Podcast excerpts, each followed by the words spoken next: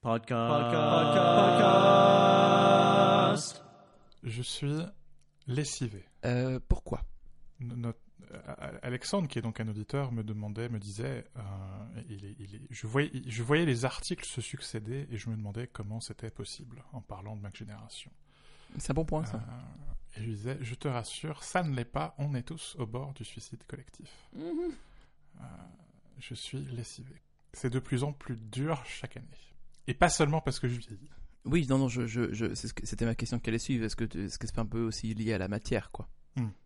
Mmh. Ou à l'antimatière, ça dépend du point de vue. Non. La matière, faut être positif parfois. Je sais que venant de moi, c'est compliqué, mais c'est difficile d'imaginer ça. Mais non, il faut. Non, il y a de la matière, mais ça va vite. Ça va très vite, c'est très dense. Ils disent énormément de choses et ils en disent pas encore plus. Et donc derrière, il faut qu'on passe. Enfin, on n'a pas fini de faire la liste des nouveautés. Mm. C'est un vrai déluge, quoi. Celle-là était quand même particulièrement dense aussi, hein. Déjà, un keynote de 2 heures, on n'avait pas vu ça depuis très longtemps. Non, avec le nouveau format, c'est assez exceptionnel. Mais justement, quelque part, avec le nouveau format, ils mettent en 2 heures ce qu'ils auraient fait avant. Enfin, ce qu'ils n'auraient pas pu faire avant. Mais c'est l'équivalent de 4 heures avec l'ancien format, quoi. Ouais. Il y en a partout, hein. C'est vrai que c'est compliqué. Même en tant que spectateur pur et dur, j'ai eu du mal à garder mon attention pour tout, en fait. Ah ouais, c'est... J'étais frais pour le MacBook Air. Pour le Mac Pro, j'étais déjà moins frais. Et pour le Vision Pro, j'étais en mode je vais devoir regarder ça à nouveau, je pense. Et puis non, mine de rien, on s'en est déjà plein l'an dernier, mais le côté on sépare les systèmes. Mm. Et donc une partie des nouveautés de l'iPhone sont présentes avec l'iPad, une partie des nouveautés de l'iPad sont présentées avec le Mac. Ouais. Et où il y a certains lecteurs qui ont pas compris certaines nouveautés ou pensent qu'elles sont disponibles que sur une plateforme et pas les autres, alors que non, c'est plus du tout le cas maintenant. Mm. Et où je les... Enfin, c'est pas une attaque, quoi. C'est pas un manque d'attention de leur part, c'est juste que c'est présenté comme ça. Oui, c'est-à-dire mal, hein. Oui. Et nous, derrière, il faut qu'on recolle les morceaux en disant non, attention. Safari, c'est le même Safari sur les 3 plateformes, donc oui, quand ils annoncent une nouveauté, elle est partout. FaceTime, il est partout. Et c'est dur. C'est vraiment, ça devient vraiment très très dur à suivre. Mm. Mais c'est chouette. Qu'est-ce qui est chouette? Quel connard. J'allais pas te lâcher comme ça, mec. Hein. Je le disais en blaguant, mais enfin, mes blagues sont toujours très sérieuses, que je voulais une année Snow Leopard, tu sais. Mm. En fait, il suffisait qu'il soit distrait par le casque. C'est pas un casque, c'est des lunettes, Anthony. On voit à travers. On en reparlera de ça, tiens. Et non, je faisais la réflexion. Je t'ai fait des infidélités, j'ai enregistré un autre podcast avec d'autres gens. Quoi ? C'est comme ça que je l'apprends, etc., etc. Pardon, vas-y, je t'en prie. Et je me faisais la réflexion que oui, les nouveautés de macOS Sonoma, il y a un côté très 2008, quoi. Moi, déjà, j'ai un problème. C'est que je lis Sodoma à chaque fois. Alors, j'ai beaucoup pensé à toi quand j'ai vu Sonoma, parce que j'ai effectivement je suis tout de suite allé à Sodome aussi. Ouais, c'est chaud. Et puis tu sais, c'est aussi le brûlot de Martel. Oui. Du coup, ouais. C'est pas un choix de mots très heureux. Et Sonoma, donc les vallées, la vallée californienne avec le vin, donc du coup, ils ont essayé de faire ce fond d'écran très abstrait comme ils font depuis quelques années. Ouais. Avec cette colline verte et puis ces envolées bleues et orangées, il y a quand même un côté très Windows dans le fond d'écran. C'est très Windows, ouais. Très. Ouais, je confirme. Moins Windows que... J'ai déjà oublié son nom, tu vois. L'actuel. Ventura. J'ai pas accroché Ventura, le fond d'écran était vraiment moche. Orange et bleu, là. Ouais, j'aime pas. Mais celui-là, effectivement... Non, c'est... quelque chose. Mais je disais, ouais, donc les widgets sur le bureau... ouais. C'est Confabulator, quoi. De ouf. Les profils dans Safari, OmniWeb. Non, mais les sites web dans le doc, fluide. Le remplissage automatique des formulaires PDF, Skim. Les catégories dans la liste de rappel, Things. Les listes de lecture partagées dans Apple Music, iTunes DJ. Oh mon Dieu, iTunes DJ. C'est 2008. macOS Sonoma, c'est 2008. Est-ce qu'on est arrivé au point où ça y est, l'informatique est devenue une mode et du coup, en tant que mode, elle est cyclique? Mais c'est ça, il y a un cycle. Aïe. Donc, Apple qui a mis des widgets partout, puisqu'on a même des widgets maintenant sur l'Apple Watch dans la pile intelligente, là. Partout. Partout. Et donc, va passer les 10 prochaines années à tuer les widgets. C'est la conclusion logique. Elle a Sherlocké tout le monde, elle va se Sherlocker elle-même. Mais oui. Pour ensuite re-Sherlocker. Ouais, c'est un Ouroboros. Mais ce qui est dingue, c'est que... Donc, tu as évidemment l'attention médiatique sur le casque. Mais franchement, t'enlèves le casque, c'est une bonne dub d'ici, quoi. Franchement, oui. Il y a quand même 2-3 trucs dans les systèmes, quoi. Ah, bah, il y a à boire et à manger, il y a beaucoup de choses. Et il y a des choses surtout, enfin, il y a beaucoup de choses qui m'ont beaucoup plu, mais celle que j'ai en tête, là, qui me rapproche le plus d'une conversation qu'on avait déjà sur le futur de l'Apple TV, c'est celle, justement, de tvOS. Avec... Enfin, vivement que ça arrive, ce device. Je sais pas s'ils auront le courage de le faire un jour, mais ce serait bien, quoi. Le petit HomePod avec une caméra et tout. Ouais. On en discutait avec des collègues parce que tu as aussi... en fait, il y a des trucs assez étranges. Donc, il y a FaceTime sur Apple TV, effectivement. Ouais. Il y a aussi le mode... je me souviens jamais son nom, là, mais le mode, l'équivalent du mode table de nuit, mais sur l'iPhone. Oui. Standby, je sais pas quoi. Standby, c'est ça. Qui ne marche pas sur l'iPhone. Ça a envie d'être sur un écran de la taille d'un écran d'iPad. Évidemment. Donc tu le vois, le Nest Hub d'Apple, il va arriver, il est là. Encore un appareil sur lequel il y aura des widgets par ailleurs. Il y aura même que ça, c'est pour... Non mais et ce sera très bien. Et d'ailleurs, tu le vois aussi un peu dans les widgets de l'écran de verrouillage de l'iPad, le côté il y a l'heure, il y a le fond d'écran. En plus sur Sonoma, le fond d'écran peut être animé. Oui, c'est vrai, c'est très joli d'ailleurs. Il y a des widgets par-dessus qui sont des widgets translucides sur l'iPad et le Mac. C'est pas comme sur l'iPhone, c'est des widgets qui prennent la couleur de l'écran. Et ces widgets-là, tu les retrouves justement dans le mode standby de l'iPhone. Le mode standby n'utilise pas les widgets normaux de l'iPhone. Donc tu sens qu'il y a un truc. Tu sens que cet appareil, il arrive. Une réflexion, ouais. Et je me demande si FaceTime sur Apple TV, c'est la même chose. Et donc c'est que... Non, on va pas utiliser l'iPad en caméra de continuité. On va avoir un device avec... au pied de la télé avec une webcam, ou si c'est au contraire l'inverse, qui est on tue cet appareil, on l'avait dans les bureaux mais on l'arrête, et finalement on va faire l'iPad et le Mac en caméra de continuité. Je sais pas si j'ai envie d'être optimiste ou pessimiste là-dessus. Oui, on est à un point d'inflexion. Enfin, c'est clair que là c'est l'un ou l'autre effectivement. Il peut pas y avoir cohabitation plus longtemps que ça. Ouais. Mais cette année, c'est particulièrement transparent. Enfin, l'iPhone qui va filmer avec leur nouveau format. Donc, ils ont inventé un nouveau format vidéo à IV. Pour le casque, c'est évident qu'on va avoir ça sur l'iPhone. Enfin, c'est sûr, c'est sûr. Et si c'est pas celui-là, c'est le prochain. Mais voilà, ça arrive. Oui, mais ça, évident. Qui va filmer en... Alors, je sais pas s'il faut appeler ça la 3D, mais enfin, qui va filmer en profondeur, quoi. C'est évident. Ils ont pas parlé de trucs stéréoscopiques. Non, c'est grosso modo ça. C'est on filme avec plusieurs caméras à la fois et du coup il y a un effet de profondeur. C'est pas complètement de la 3D, mais il y a un effet de profondeur. Ça va être super pour le porno, ça. Mais totalement.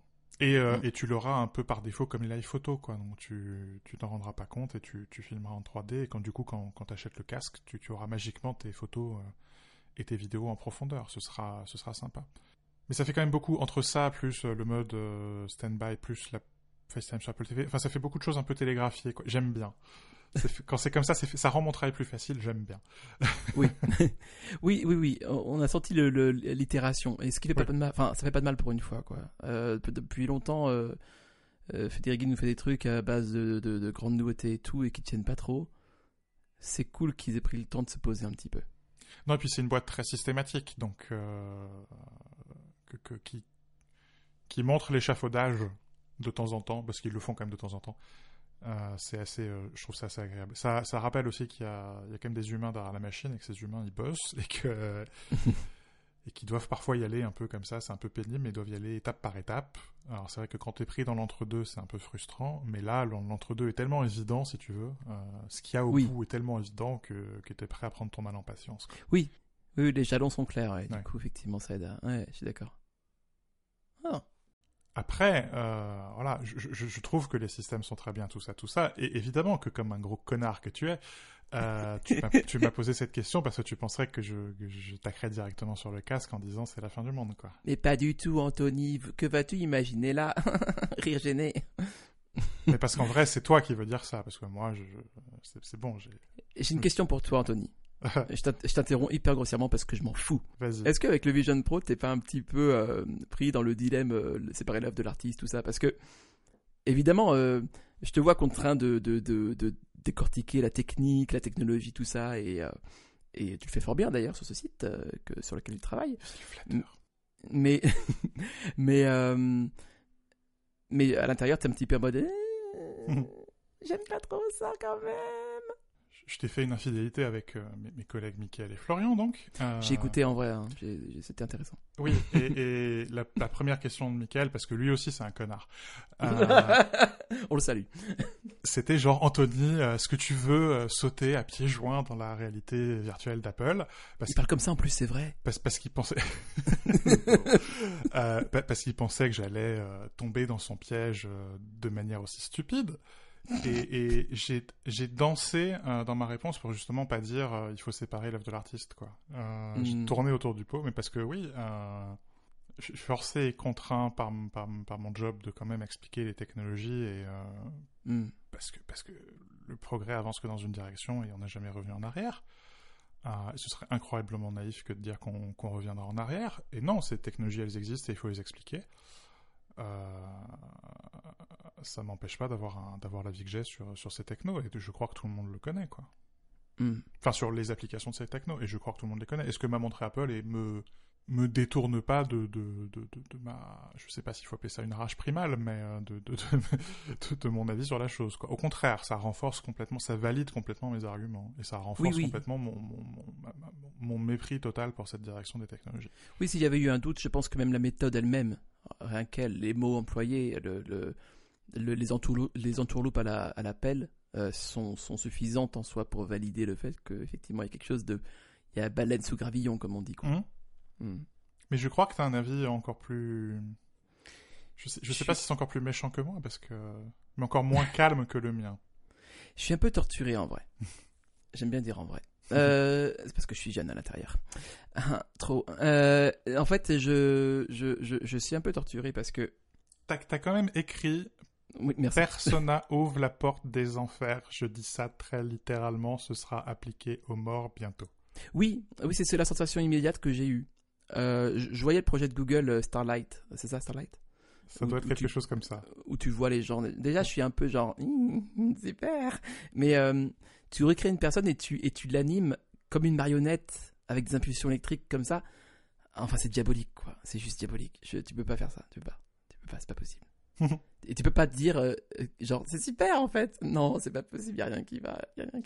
Ça s'appelle, je pense que c'est je pense que c'est vraiment il y a quelque chose de l'ordre du blasphème de là-dedans. Mais d'un autre côté, j'aurais 3500 boules, j'achèterais pour tester, tu vois. C'est ça le truc, c'est que je suis un peu une pupute, tu vois. Donc c'est pour ça que je suis un peu torturé, c'est que je testerais peut-être pas cette fonction-là, enfin ou je sais pas, mais je vois l'injure, tu vois. Je pense qu'il n'y a pas d'autre moyen que de l'interpréter comme une injure.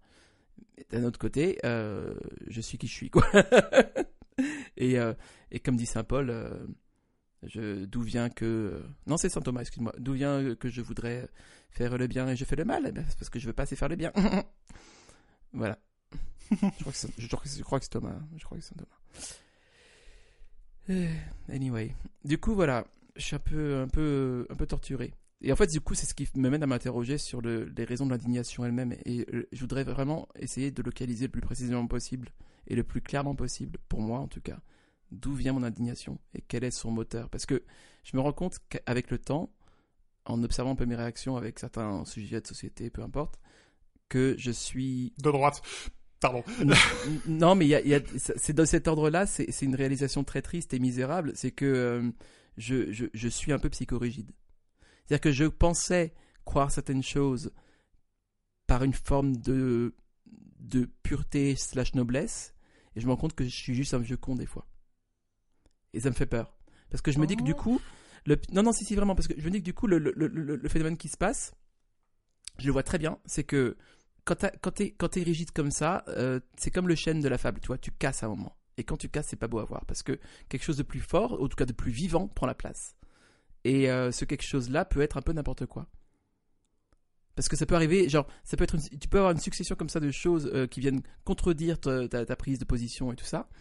Et ça va éroder tranquillement sans que tu t'en rendes compte. Et un jour, tu vas tomber sur un autre truc et tu vas changer complètement et genre péter un câble. Un peu comme ces mecs de 40 ans qui se mettent d'un seul coup à aller en Inde et ensuite à devenir yogi, tu vois. Il y a cette rupture, cette brisure qui se fait sur les principes. Je crois pas qu'on arriverait à s'engueuler comme on arrive à s'engueuler. Et entre nous, mais avec aussi les autres gens auxquels on parle de ces sujets-là, si on était si rigide que ça.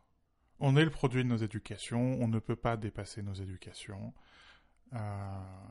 Et donc, tu viens quelque part d'un bout du spectre et moi de l'autre. Et plus les années passent, plus on se retrouve au milieu, mais parce que c'est comme ça. Mais je crois pas qu'on soit si rigide que ça. Et je crois pas qu'être... Je crois que c'est un piège de se croire rigide parce que... à un moment, on dit non, là, c'est trop. Oui. Je crois au contraire que c'est le pire argument que j'entends dans ce moment chez les technologistes, c'est justement le côté... il faut pas réguler l'intelligence artificielle parce que sinon, vous allez empêcher l'innovation, vous allez l'autre abruti, Cédric O, quoi, qui dit vous allez tirer une balle dans le pied de la France, l'Europe, si vous régulez l'intelligence artificielle. Et tout de suite, quoi, si tu dis attention, attention à la marge du progrès, attention à... Parce que justement, ce que j'ai dit tout à l'heure, on peut jamais revenir en arrière avec le progrès. Et barrière de Chesterton, et Schalke est très heureux de me faire citer Chesterton, mais... Très heureux. Quand t'arraches une barrière, tu la remets jamais là, et une barrière, c'est un... Une barrière, c'est aussi quelque chose qui indique un chemin. Et une fois qu'on a choisi un chemin, on peut pas choisir un autre chemin. Et on se barre d'autres chemins, d'autres forks in the road. Et je crois pas que dire tout ça, ce soit être forcément conservateur. Moi, je veux pas conserver, je veux tout casser. Mais je veux tout casser d'une manière beaucoup plus fun que celle-ci.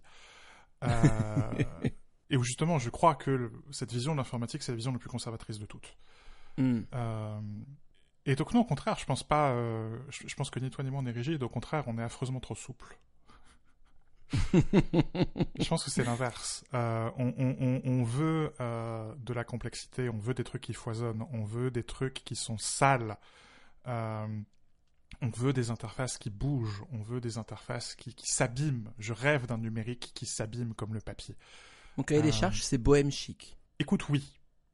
Non mais d'accord. Maximaliste, voilà. Et cette informatique me fait chier parce que cette informatique, elle est hygiéniste. Oh, t'as dit un mot que j'aime bien. Parce que c'est ce que j'avais noté aussi. T'as vu, j'avais noté ça. Ah bon? Non, c'est... Merde. Je me posais la question d'où ça vient et où ça va. Et Jacques Facial. J'aime bien aussi dans un autre contexte. Et ça dépend avec qui. Mais quelque part, c'est ça, leur putain de casque. Oui. C'est une éjac faciale permanente, bordel. Non, attends. Selon les mots de Tim Cook, c'est le premier appareil au travers duquel tu regardes. C'est un menteur, ce monsieur. C'est un fieffé menteur. Bah tiens, quand on disait un truc que les lecteurs et les lectrices n'ont pas compris. Et c'est là, tu vois, la puissance de ce mensonge. C'est-à-dire que les gens étaient persuadés que c'était des lunettes et qu'on regardait à travers. Bien sûr. C'est odieux. C'est odieux. On peut pas mentir aux gens comme ça, c'est pas bien. Et si un truc que la Cité de la Peur m'a appris, c'est qu'on peut pas tromper 1000 personnes 1000 fois. Non, attends, on peut pas. Prends un chewing-gum. Mais justement, voilà, je me demandais d'où ça vient et où ça va, et je me disais, est-ce que c'est l'apogée de l'hygiéniste puritain? Et si oui, développé-je, ça explique le travail pour effacer la mort, qui est la dernière maladie incurable et scandaleuse. Je lisais David Lartet, qui est un développeur. Canadien, si je dis pas de bêtises, qui écrivait hier ou ce matin. Il parlait un peu d'environnement et se demandait si finalement ce casque, ou ces casques de manière générale, c'était pas le seul espoir qui nous restait pour voir des ciels bleus. Tu vois, le Canada crame. On a une anomalie statistique à quasiment 5 sigma sur la température des océans. On a la fonte du permafrost qui s'accélère. On a catastrophe sur catastrophe climatique. On voit le monde littéralement cramer autour de nous. Mais c'est pas grave parce que c'est le premier ordinateur que vous pouvez porter sur votre visage. Ça me fout les boules, quoi. C'est-à-dire que... Ouais, je comprends. Leur seule réponse... C'est quoi? C'est la seule nostalgie que ça s'appelle? Leur seul antidote à ce sentiment qu'ont plein de gamins, quoi, de pas voir leur futur et d'être nostalgique d'un futur qu'ils n'auront pas, c'est de littéralement réinventer la réalité. Jusqu'à réinventer tes yeux, jusqu'à réinventer ta tronche avec leur putain de persona qui me file des cauchemars. Littéralement un cauchemar par nuit depuis que ce truc a été présenté. Ah bah on est assez d'accord en final. Et je crois pas que ce soit être conservateur que dire tout ça. Enfin, où je suis conservateur parce que je veux sauver la planète, quoi. Oui, effectivement, j'aurais conservé la planète. Ok, je suis conservateur là-dessus, d'accord. Ah mec, t'es trop de droite, ça me dégoûte. Mais non, mais c'est ça, c'est que jamais il y a eu autant de... Enfin, comment dire, c'est jamais, on n'a jamais autant menti à notre nez, à notre barbe, quoi. Ouais.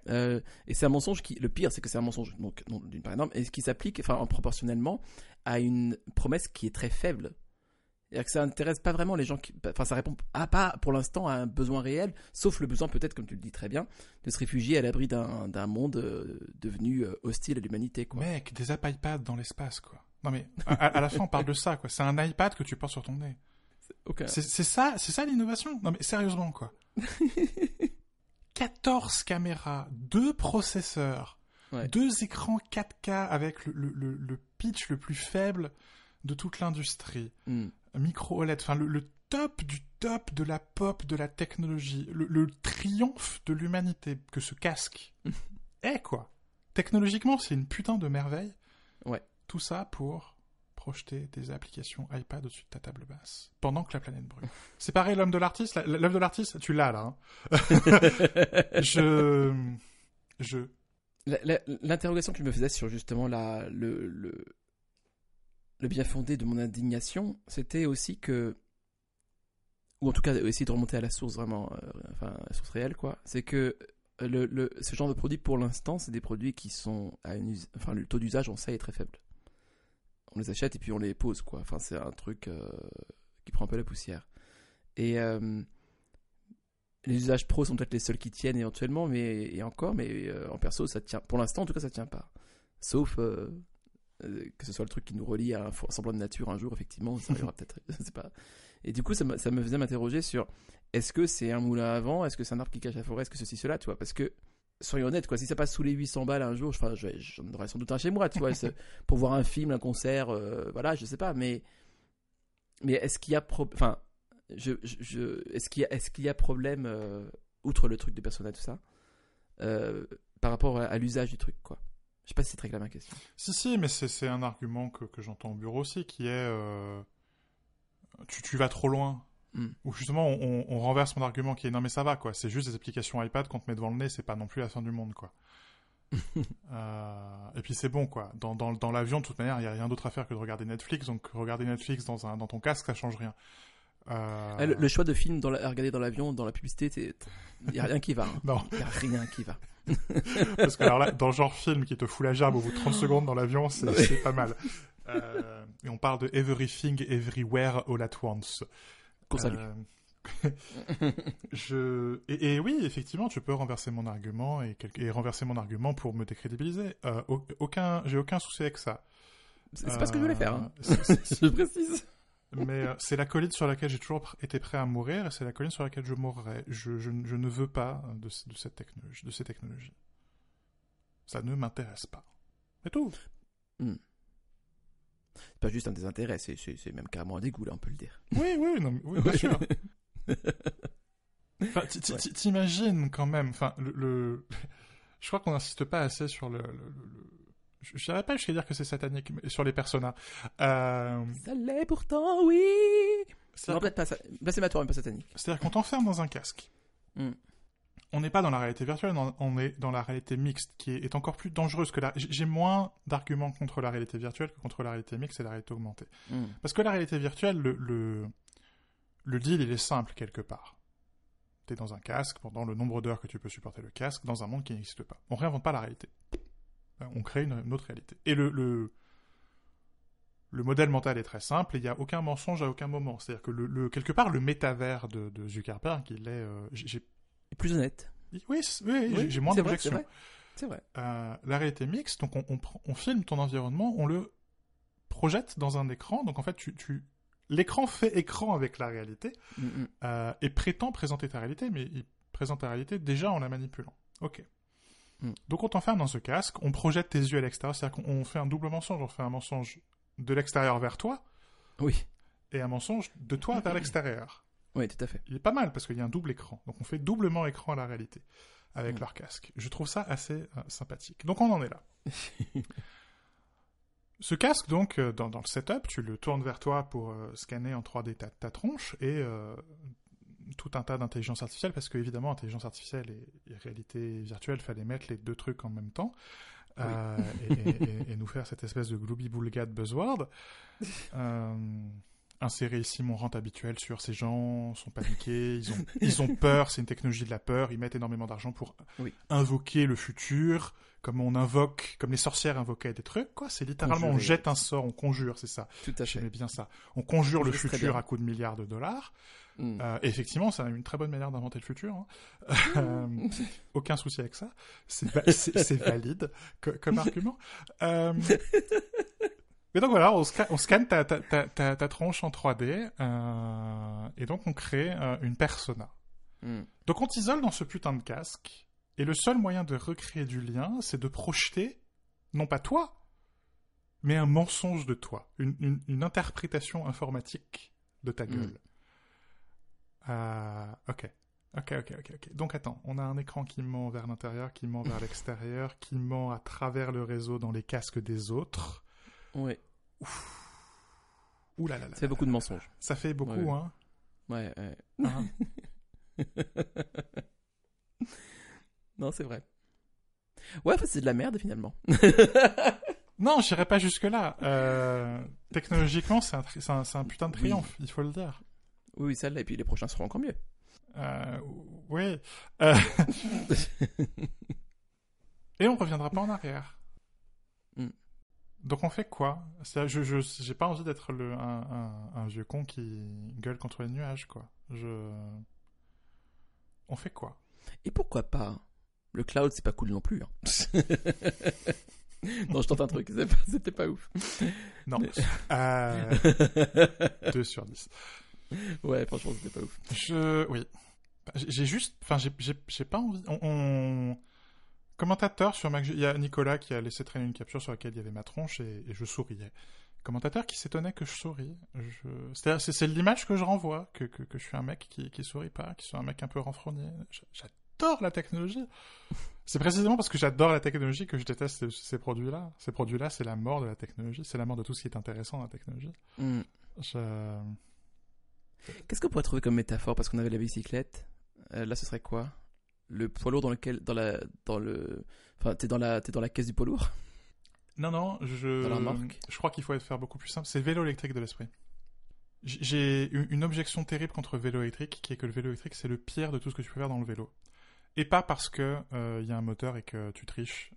Au contraire, je pense que c'est très bien d'avoir un moteur électrique et de permettre à des gens, d'augmenter des gens quelque part. Et de permettre à des gens, notamment des femmes et notamment des femmes âgées, de prendre leurs petites jambes et de les faire mouliner plus vite qu'elles ne pensaient qu'elles pouvaient mouliner, et du coup être plus libre. Je trouve que justement cette application de technologie est fantastique. On prend un moteur électrique, un truc qui technologiquement est couillon, quoi. Ça fait quand même quelques centaines d'années qu'on sait faire ça. On met ça sur un vélo et soudainement ça transforme le vélo. Le souci du vélo électrique, c'est que c'est tout ce qu'on a mis autour du moteur. Et que le vélo, qui est le truc encore aujourd'hui qui est super facile à réparer tout seul, j'adore aller à la maison du vélo et filer un coup de main à la maison du vélo les samedis, même si en ce moment j'y vais relativement un peu, parce que tu vois des gens de tous âges qui viennent avec leur vélo, qui ont peur de changer un pneu, de changer une chambre à air, qui savent pas faire ceci, faire cela. Tu leur apprends, parce qu'on répare pas à leur place, on leur apprend à le faire, les mains dans les poches, quoi. Et moi-même, j'ai énormément appris, justement, d'autres participants qui, justement, m'apprennent des choses que je savais pas faire avec mon vélo. Et les gens repartent en ayant réparé eux-mêmes leur vélo. Tu peux faire ça avec un vélo, c'est un des rares objets encore aujourd'hui dans notre quotidien où tu peux le faire. Mmh. Et où c'est pas plus facile, c'est pas plus difficile de réparer ton frigo, mais personne le fait. Ça fait peur. Et un vélo, bizarrement, ça fait pas peur. Mais à partir du moment où tu mets un vélo, un moteur électrique, tu caches. C'est plus une chaîne, c'est plus un dérailleur, ça devient des moyeux, ça devient des engrenages. Tu mets un contrôleur, tu mets de l'électronique. Bosch qui a déposé le nom de domaine ebike.com, quoi. C'est littéralement le vélo électrique, ça nous appartient, quoi. Tu mets du logiciel propriétaire, tu mets des pièces pas standards. VanMoof. Pourquoi VanMoof a réussi à lever des millions d'euros sur les marchés? C'est parce que VanMoof, c'est un vélo propriétaire.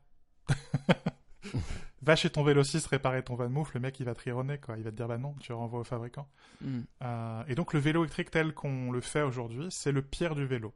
C'est tout sauf le vélo. En fait, c'est une voiture.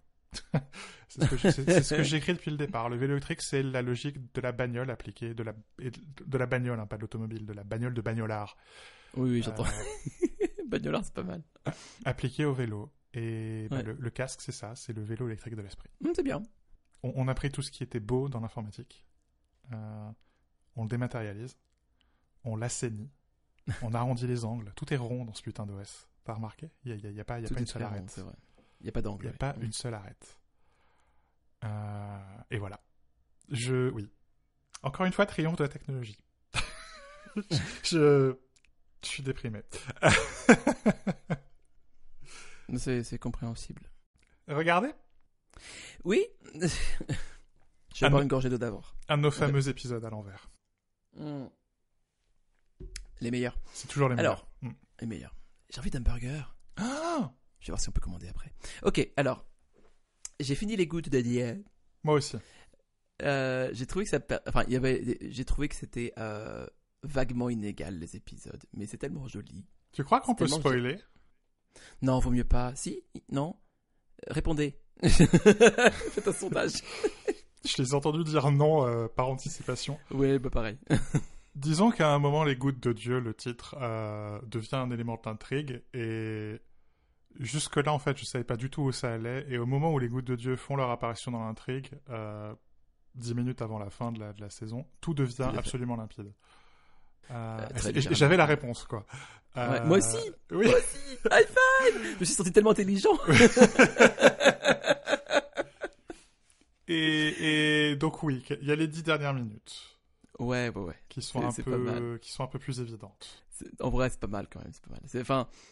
Ça m'a fait plaisir de voir quelque chose de joli, de vraiment très beau, de plutôt bien joué globalement quand même. Enfin, genre, j'ai pas vu de fausses notes sur le jeu globalement. C'est pas si mal, oui. Ça va, surtout pour une production à trois pays, quoi. Oui. Et je sais pas. Non, j'ai bien. Enfin, je pense que ça devrait exister plus les séries internationales comme ça. Et c'est.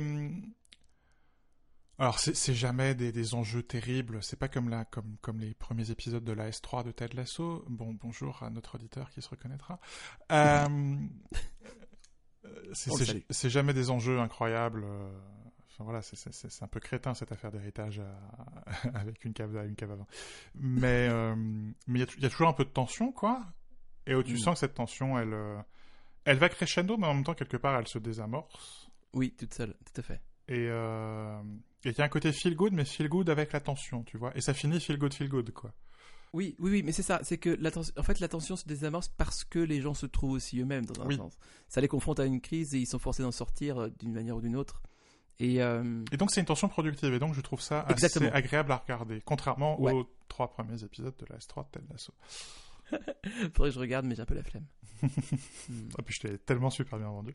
Bah oui, du coup. Non, mais j'aime pas leur traitement de la maladie mentale, je crois. Anyway, j'ai vu aussi le document de The Verge qui s'appelle Lisa : Steve Jobs sabotage and Apple the secret burial. J'aime beaucoup la direction que prend The Verge depuis quelques années. Je trouve que c'est vraiment hyper quali, autant les trucs écrits que les vidéos, les tests documentaires. Enfin, leurs vidéos surtout sont vraiment impeccables. Et les gens sont passionnés et ça se voit et ça suscite l'enthousiasme parce qu'ils savent partager l'étincelle qui les anime, un peu comme toi, Anthony. Et il y a ce qu'il faut d'impertinence. Et Et je me posais la question justement, enfin, comment ça se fait que t'as un pauvre journal et des thunes comme ça? Ils avaient été lancés, je sais pas où, donc à l'époque c'était Joshua Topolsky. Je sais pas d'où il a fait cette connexion, mais il s'est connecté avec le réseau de sport SB Nation.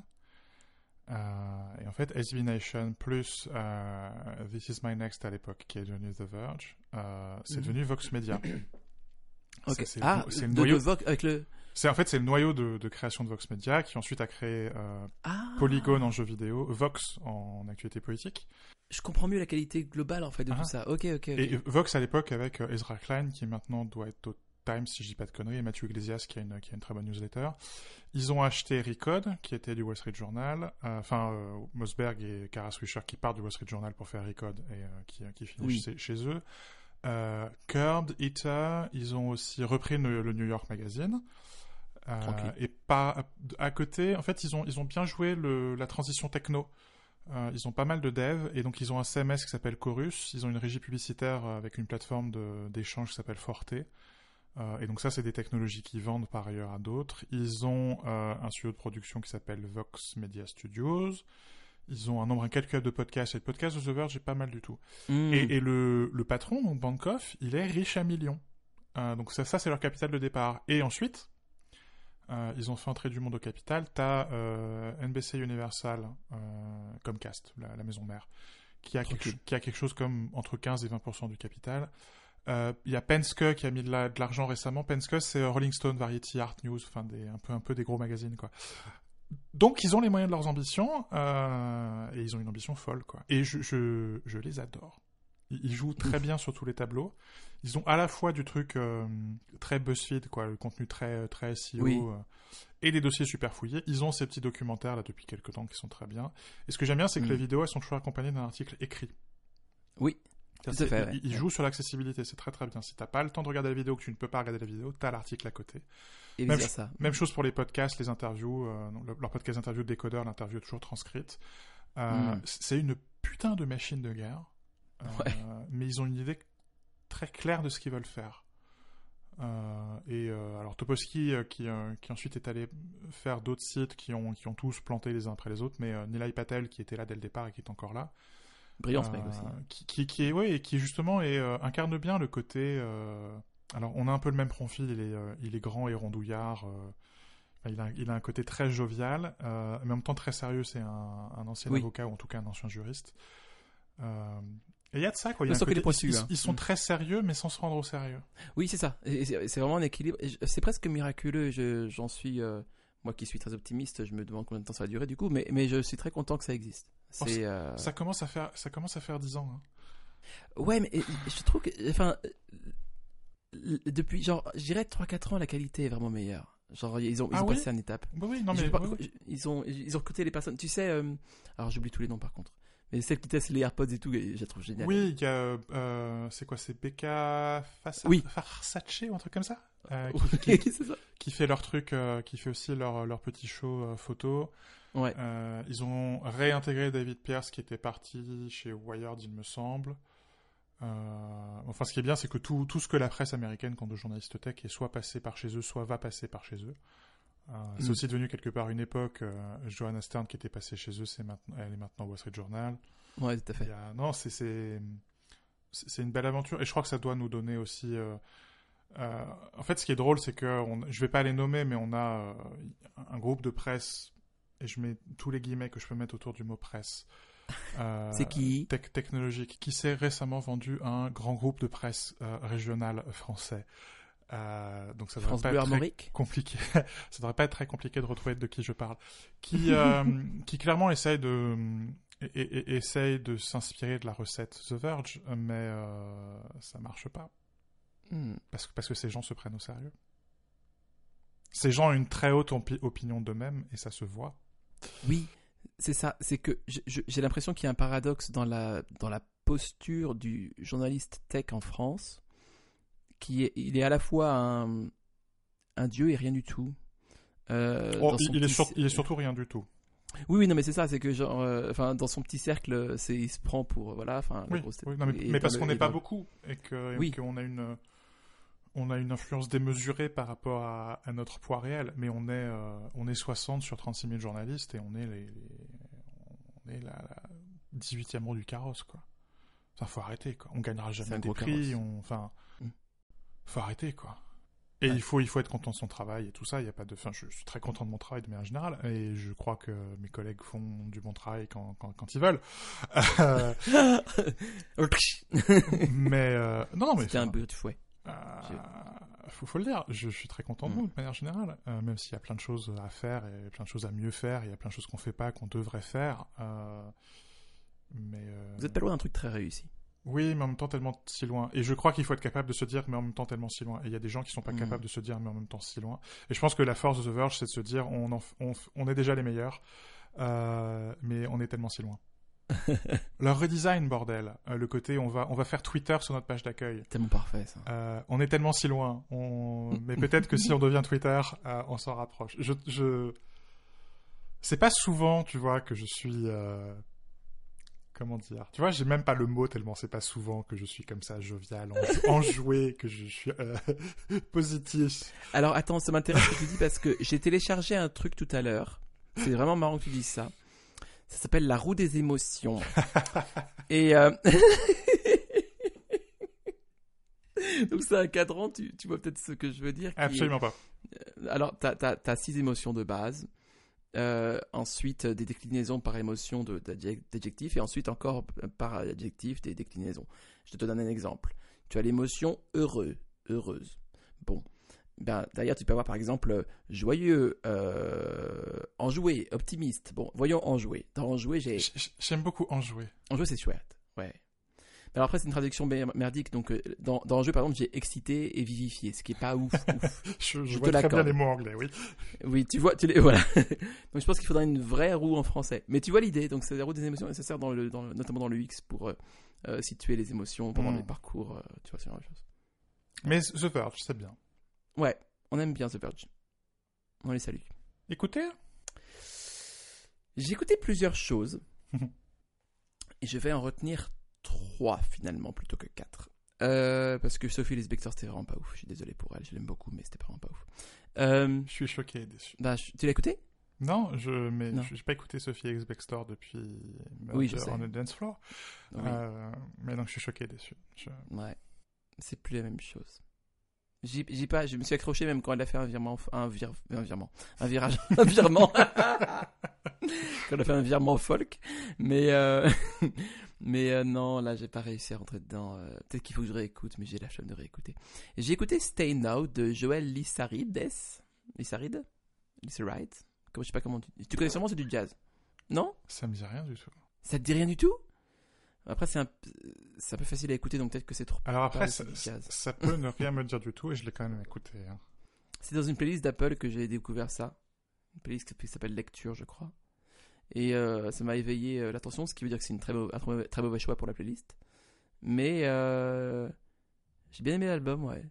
Mais j'ai bien aimé parce que je connais pas le jazz, donc j'ai bien aimé parce que c'était écoutable, peut-être. Donc, voilà. Peut-être qu'il faudrait que tu écoutes et que tu me dises ce que tu en penses, si ça te dérange pas. Ah, pourtant c'est chez ICT, donc je dois avoir écouté. Mais ça... ça m'étonnerait vraiment que tu connaisses pas. Oui, non, parce que c'est un label où j'écoute tout, donc j'ai dû écouter. Mais c'est sorti quand ? L'an dernier, non ? Je sais plus. Ah ouais, donc j'ai peut-être oublié parce que ACT c'est le label, c'est là où il y a SB Nation, il y a Nils Sandgren que j'aime beaucoup, qui a la Funk Unit, et plus récemment notre grand ami Émile Parisien qui, comme son nom l'indique, est français. Et un autre français que j'écoute pas mal en ce moment, c'est Vincent Perrani, qui a 2-3 albums, qui a fait un album qui est très très bien là avec Sissoko Ségal et Parisien justement. Qui s'appelle Les Égarés, qui est un très très bel album. Okay. Donc oui, j'ai probablement écouté, mais je n'en ai aucun souvenir. C'est pas forcément une bonne chose alors. Je réécouterai. Non, mais le souci de cette affaire de playlist là que je fais de jazz électro, c'est qu'en fait je me souviens des trucs jazz électro parce que je les ai sélectionnés. Ah, naturellement, oui. Et les autres trucs, j'ai tendance un peu à les oublier. C'est aussi pour ça que j'essaie de contrôler le streaming et de peut-être moins écouter de trucs, mais les écouter plusieurs fois. Tu veux dire avec plus d'attention ? Oui, parce que quelque part, il y a un côté, tu peux te laisser laver par le flux, quoi. Ouais, totalement, bien sûr. Mais bien si c'est chez ICT, c'est forcément bien. Ok. J'étais assez fier de moi, j'avoue, de casser cette référence, du coup, je suis un peu déçu. Ah, non, mais je t'applaudis quand même. Oh, merci. Par principe. J'ai besoin de plaire aux gens. Ok, j'ai aussi écouté The 1975, que j'avais entendu parler de ce groupe il y a très longtemps. Et en fait, récemment, le chanteur est revenu sous le feu des projecteurs parce que c'est le compagnon de Taylor Swift. C'est Monsieur Swift. Mmh. Et il est, a priori, fort peu moral, ce monsieur. Et du coup, ça m'intriguait, donc j'ai écouté parce que j'aime bien ne pas séparer l'œuvre de l'artiste. Et j'ai... Écoute, j'ai... Les Américains... Je commence un truc déjà hyper raciste, putain. Ok, les Américains, c'est pas grave, vas-y, on s'en fout, on y va à fond. Les Américains, dans ce style particulier qu'est le pop vite fait rock, généralement, les groupes américains ont une forme d'enthousiasme ou de manière de, tu sais, très, très... Ils y vont à fond, quoi. Il y a un show, tu entends le show, en fait. Tu vois ce que je veux dire dans l'album ? Ça va dans tous les sens, ça pétarade, ça... brille, ça... Et c'est très vivant, et c'est très volubile, et c'est très énergique et tout ça. Et j'aime bien cet enthousiasme de jeunesse, mais en fait, j'aime pas la musique plus que ça, donc j'ai laissé tomber. Mais je suis content d'avoir essayé. J'ai une hypothèse qui, je crois, est pas très originale, c'est que les albums américains sonnent comme la ville dans laquelle ils ont été enregistrés. Ouh. Tu vois, il y a un style Chicago, il y a un style Détroit, il y a un style Miami, il y a un style Memphis. LA. Il y a un style LA. C'est pas pareil si t'es à Malibu, si t'es plus dans les terres. Très d'accord. Il faudra regarder où cet album est enregistré. Il y a peut-être un côté très californien, la plage et le soleil, quoi. C'est soit ça, soit New York. Je sais pas, j'ai pas encore décidé. Ouais, New York, il y a un côté plus acide en général dans les... Bah, il se peut qu'ils en sont... Enfin, en plus, il y a une patte évidemment sonore sur plusieurs albums et je pense qu'il y a moyen qu'ils aient changé de localisation entre les albums. C'est très intéressant, ça. Et j'ai enfin écouté le projet de Tom York qui m'avait passé qui était passé sous mon radar. Comment on dit ça ? Que j'avais raté, quoi. Échappé. Qui date de l'an... Ah oui, merci, qui m'avait échappé. C'est bien de parler français des fois. C'est sorti l'an dernier. Ça s'appelle A Light for Attracting Attention. Et c'est une réflexion que je voudrais creuser avec toi un jour, qui n'est pas ce jour-là. Ou peut-être que si. Mais en fait, est-ce que... T'as pas l'impression des fois que... Il y a des gens, ils sont un peu attirés par tout ce qui est genre malsain, tu vois. Et ils essayent d'attirer tout le monde avec eux. Et de sorte que si tu... n'aiment pas ce qu'ils font, on te dira que t'as pas de goût, parce qu'il y a un public réactif à ça et qui s'identifie avec ça. Et si tu aimes bien, bah t'es dans cette espèce de moule un peu informe, de genre ah, c'est sale, et puis c'est glauque, on aime bien, bah, c'est de l'art. T'as pas l'impression que ça existe, ça, bon, c'est la conversation qu'on vient d'avoir sur le Casse Vision Pro, non ? Pardon. Ah, non ? Un peu, il y a un peu de ça, ouais. Non, parce que York, tu vois, il est bon. Il est vraiment très, très, très, très bon. Et j'ai aucun doute que ce soit un névrosé obsessionnel qui fasse beaucoup de musique. Et il fait de la musique bien, il est très bon. L'album est excellent. Techniquement et artistiquement parlant, presque. Mais je vais oser dire le terme, spirituellement, c'est un mauvais album. Je pense que c'est quelque chose de profondément malsain et glauque, parce que ce mec est profondément malsain et glauque. Mais je peux écouter quand même et reconnaître le truc, quoi. La qualité de l'art, quoi. Je crois que j'avais déjà mentionné la théorie des 3T, des 3T Télérama, qui est un ami d'une amie qui disait que quand il regardait pas les films qui avaient 3T Télérama, parce que peut-être que artistiquement ça avait un intérêt, mais qu'en général la moralité de Télérama faisait que ça n'allait pas, quoi, et que c'était presque de l'affichage bourgeois, les 3T Télérama, quoi. Que c'est quelque part une espèce de prétention à l'intellectualisme. Oui. Et peut-être qu'il y a un équivalent dans la musique, quoi. C'est certain. Des choses où tu devrais absolument écouter. Et c'est tout un univers. Et encore une fois, si tu rentres pas dedans, bah, tu comprends pas. Ouais. Tu vois, t'es pas dans la caste, quoi. T'es pas... Ah non, le club est fermé pour toi. Ouais. On s'en fout, il pue la pisse, votre club. Comment je rebondis sur ça ? Je ne sais pas. Justement, c'est Animals, le nom du prochain album, ça va très bien. Ouais, de mon grand ami Casa Overall. deuxième morceau de l'album porte mon prénom. Mais non. Si. Donc je me sens complètement vu. Je me sens vu parce que donc ça s'appelle Anxious Anthony et ça dépeint parfaitement mon état d'esprit en ce moment. Anthony ou anxieux? Je sais pas lequel des deux est le plus vrai en ce moment. C'est Casa Overall, j'en parlais l'épisode d'avant, l'épisode d'encore avant, parce que j'ai acheté ces mixtapes sur Bandcamp. Et je trouve cet album globalement moins intéressant que ses mixtapes et moins intéressant que son autre album qui était quelque chose. Le titre doit se traduire, et je paraphrase parce que je me souviens plus, quelque part comme va acheter une glace et écoute du jazz, ce qui je pense est un formidable programme pour cet été. C'est un très bon conseil. Et on va faire ça toi et moi cet été. Allez. C'est plus décousu et il y a un côté, il y a pas mal de jazz rap et les morceaux instrumentaux sont intéressant, mais parfois trop cassé. Il n'y a pas la liaison qu'il y a dans ces mixtapes où il a cette capacité de jamais avoir un temps mort dans 45 minutes et des liaisons qui sont très surprenantes parfois, mais très naturelles. Et là, c'est moins le cas. C'est plus choppy, quoi. C'est plus et les passages où il y a du rap chanté, notamment quand c'est des invités qui sont là, parfois sont très faibles, où il y a des paroles qui c'est pas qu'elles veulent rien dire, mais les phrases sont très intéressantes, mais quand tu prends les phrases les unes après les autres, ça fait pas un texte. Est-ce que c'est pas un peu l'effet tu sais, les majors qui demandent des featuring à tout prix, et du coup ça fait des albums qui sont un peu... Bah là non, parce que c'est très indé, donc il n'y a pas cette pression là, mais ça doit correspondre à un style de rap. Je connais pas suffisamment le rap pour savoir, mais c'est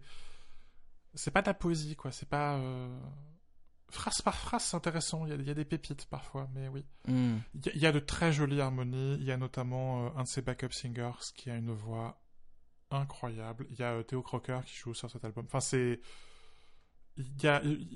un album que j'ai déjà réécouté plusieurs fois, que je vais continuer à réécouter. Un autre album que j'ai beaucoup écouté, et là pour le coup en boucle, c'est un album de Colin Stetson que je ne connaissais pas, qui s'appelle When We Were That, What Wept for the Sea, dans le genre phrase qui est très poétique, c'est joli.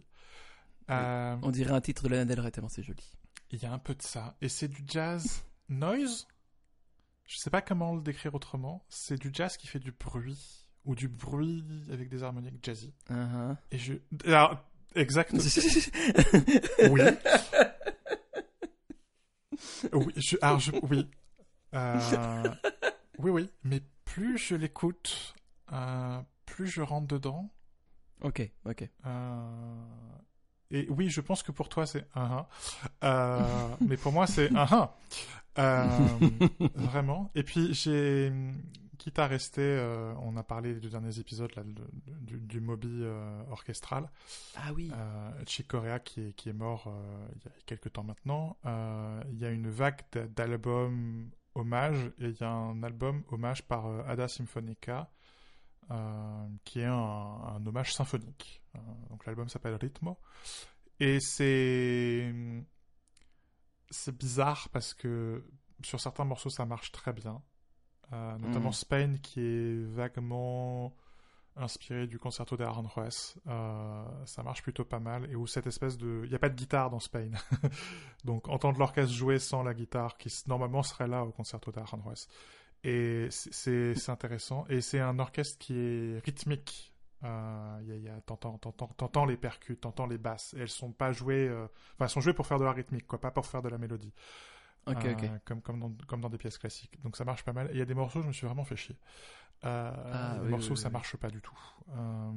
Mais c'était pas mal. C'est tricky, hein. Le jeu de l'orchestre est vraiment toujours. Enfin, la transposition est toujours extrêmement périlleuse. Ouais. Mais c'est intéressant. Et les gens qui aiment Chick Corea, qui écoutaient beaucoup de Chick Corea, je crois quand même que ça vaut le coup d'oreille.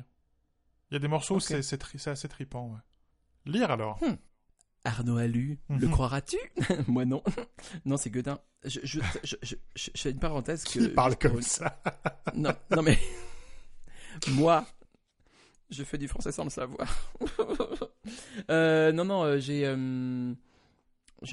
J'ai réécouté aussi, genre, beaucoup de fois l'album de Lana Del Rey, le dernier, la semaine dernière. C'est vraiment un bel album. Mais je me demande si elle essaye pas d'attirer tout le monde dans sa dépression, elle aussi, un petit peu. T'en parlais des gens malsains qui essaient d'attirer, tu vois. Le côté un peu sable mouvant, tu vois. Peut-être faudrait que je l'écoute plus, alors. N'écoute surtout pas la chanson Fishtail, qui est... ouais, terrible. Alors... donc écoute-la du coup. Alors, qu'est-ce que j'ai lu ? J'ai lu sur The Verge, justement, qu'on aime bien, de Victoria Song, Apple's Journal App Needs to Read the Room. Il y avait déjà eu une pièce d'elle auparavant, tu te souviens, sur les photos ? Ouais. Voilà, donc j'ai pas beaucoup à ajouter à ça, c'est-à-dire elle développe son point là-dessus. Et c'est vrai que... on fait vraiment confiance aux machines et on devrait vraiment pas. Enfin, faire un souvenir avec une musique hyper upbeat sur l'enterrement de sa mère, c'est quand même chaud, quoi. C'est chaud cacao. Ouais. Merde. On peut reconnaître une beat et dire à des gosses de pas le regarder, mais par contre, tu vois, genre, ça se voit, c'est quand même merde. C'est chaud. C'est juste chaud. Et enfin, sans compter tous les trucs avec tous les ex, ces trucs comme ça, il y a plein de papiers là-dessus. Et on n'en parle pas assez, je crois. Non. Du fait que l'intelligence artificielle est vraiment extrêmement artificielle, ou enfin cette intelligence elle est superficielle. Quoi. J'avais écrit un truc sur l'intelligence superficielle. C'est pas mal ça, c'est pas mal. Et oui. En parlant d'intelligence superficielle, le papier du Financial Times que j'ai lu grâce à toi sur l'IA, et évidemment j'ai pas noté comme un con le nom de l'auteur qui est super connu. Ted Chiang. Merci beaucoup. Qui avait déjà écrit sur le New Yorker. Oui. Il me semble. Qu'on a beaucoup cité ces derniers mois. Un tout petit peu. Écoute, j'ai beaucoup aimé cet article parce que, bon, déjà, il est bien écrit, c'est toujours un plaisir. Mais il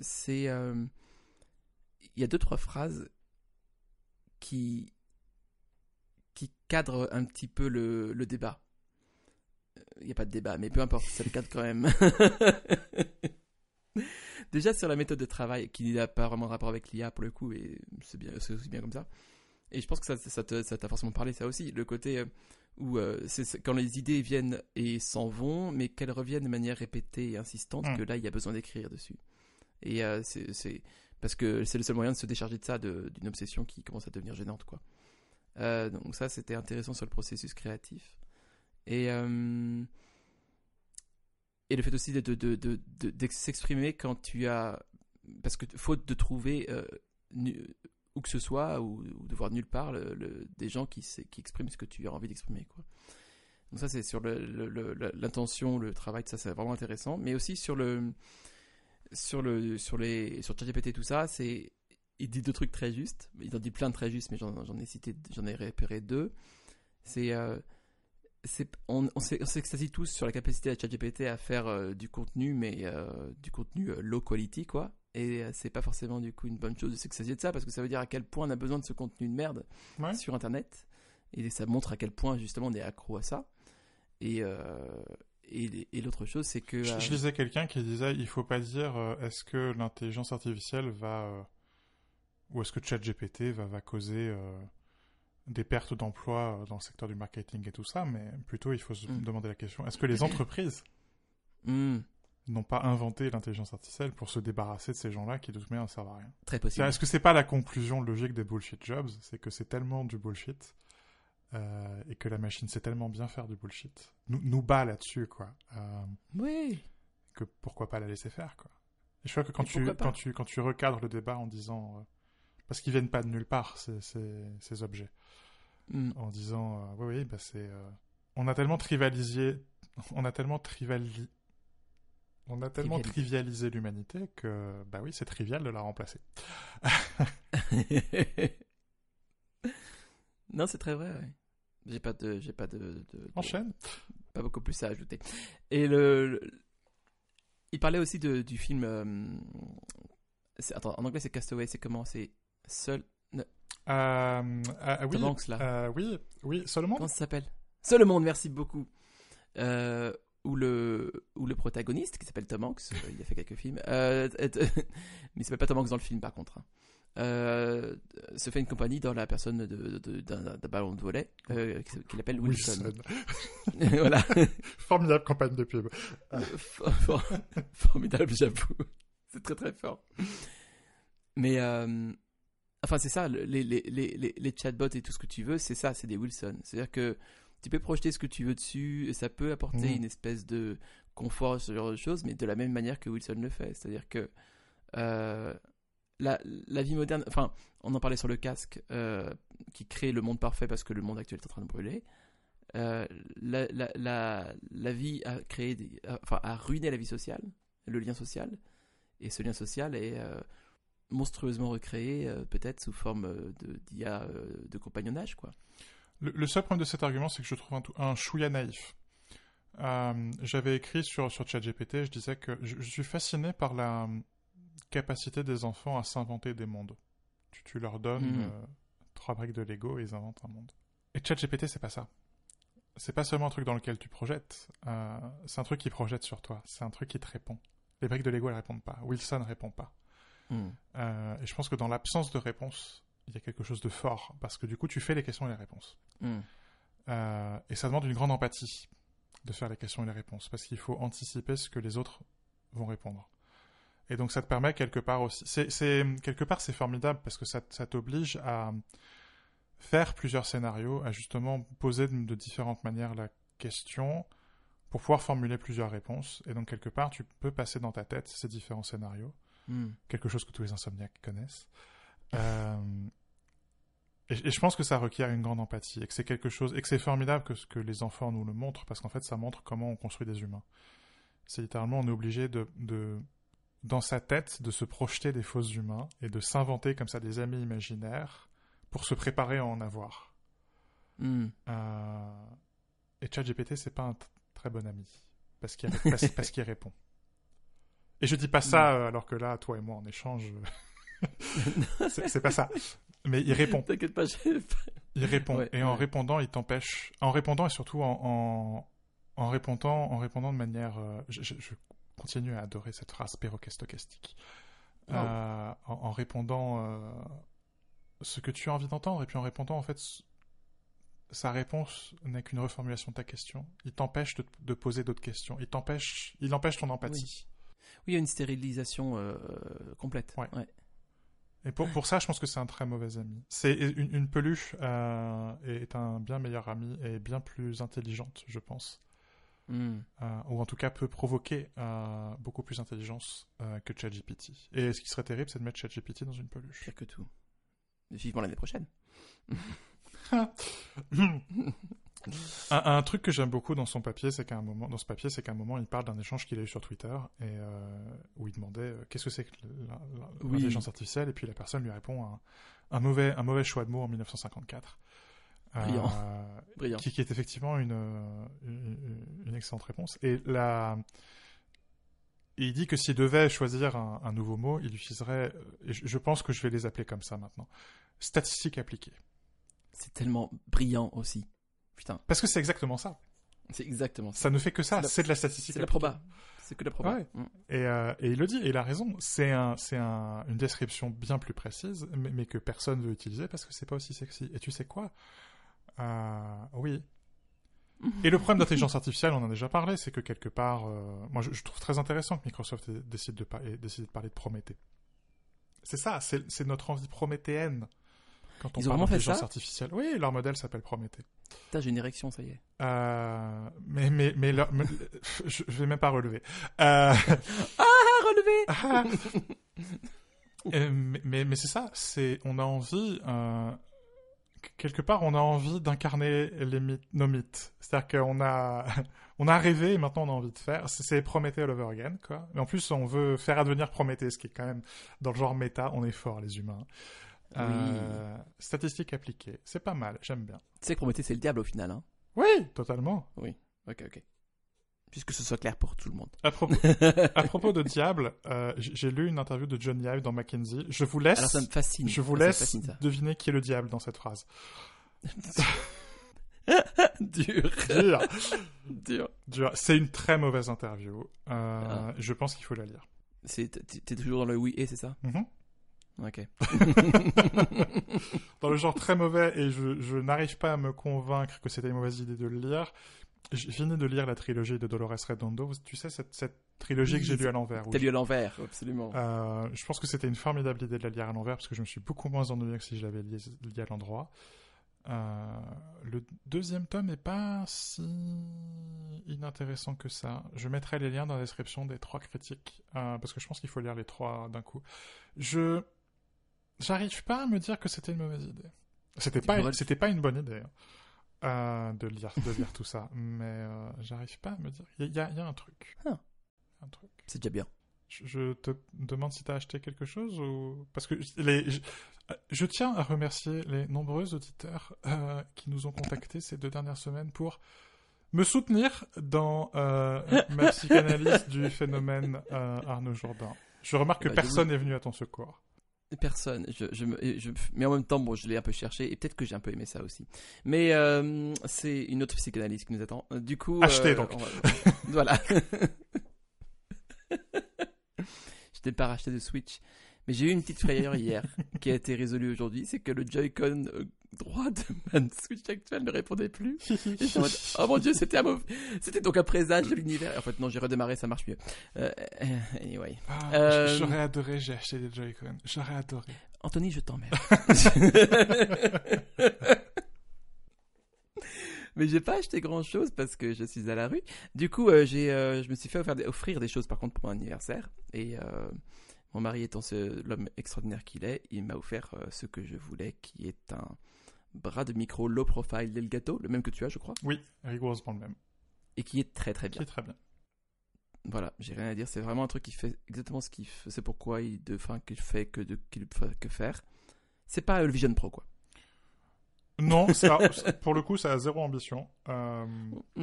J'aime bien, je sais pas toi, le passe-câble qui est où c'est des espèces de magnétiques, brillant, c'est tout con, brillant. C'est vraiment tout. Non mais con. Tout le monde devrait faire ça. Des volets magnétiques que tu poses. Enfin, non mais génie. En fait, j'aime bien ce bras parce qu'il est. Enfin, c'est pas qu'il est stupide, mais il est stupide. Il cherche pas à être autre chose qu'un bras. Et c'est ça la beauté de la chose, c'est que. Dans l'humilité, il y a de la grandeur. Et dans le désir de grandeur, il y a l'hubris et donc la décadence. Vous voyez, c'est pour ça qu'il travaille au marketing. La vie est paradoxale, Anthony. La vie est faite de ça. Pour toujours quelque chose de bien, il faut quelque chose d'horriblement chiant et fastidieux. Pour maigrir ou se muscler, il faut des années de sport. C'est chiant. Personne ne veut faire ça, sauf les névrosés. Pourquoi la vie est comme ça ? Cet épisode est sponsorisé par Comme J'aime. Oh mon Dieu, ces chiens galeux. Ah, je les déteste tellement. Tu sais qu'on a bossé avec eux. Oui, c'est bien pour ça que... J'avais tellement honte. Je savais plus où me mettre. Pas sur une balance en tout cas. J'ai fait un achat, mais je sais pas si c'est... J'en parlerai, je pense, surtout dans le prochain épisode. J'ai acheté une licence de Lightroom. Je vais bientôt dépasser le seuil symbolique des 1000 articles publiés sur Zinzolin. Alors c'est un...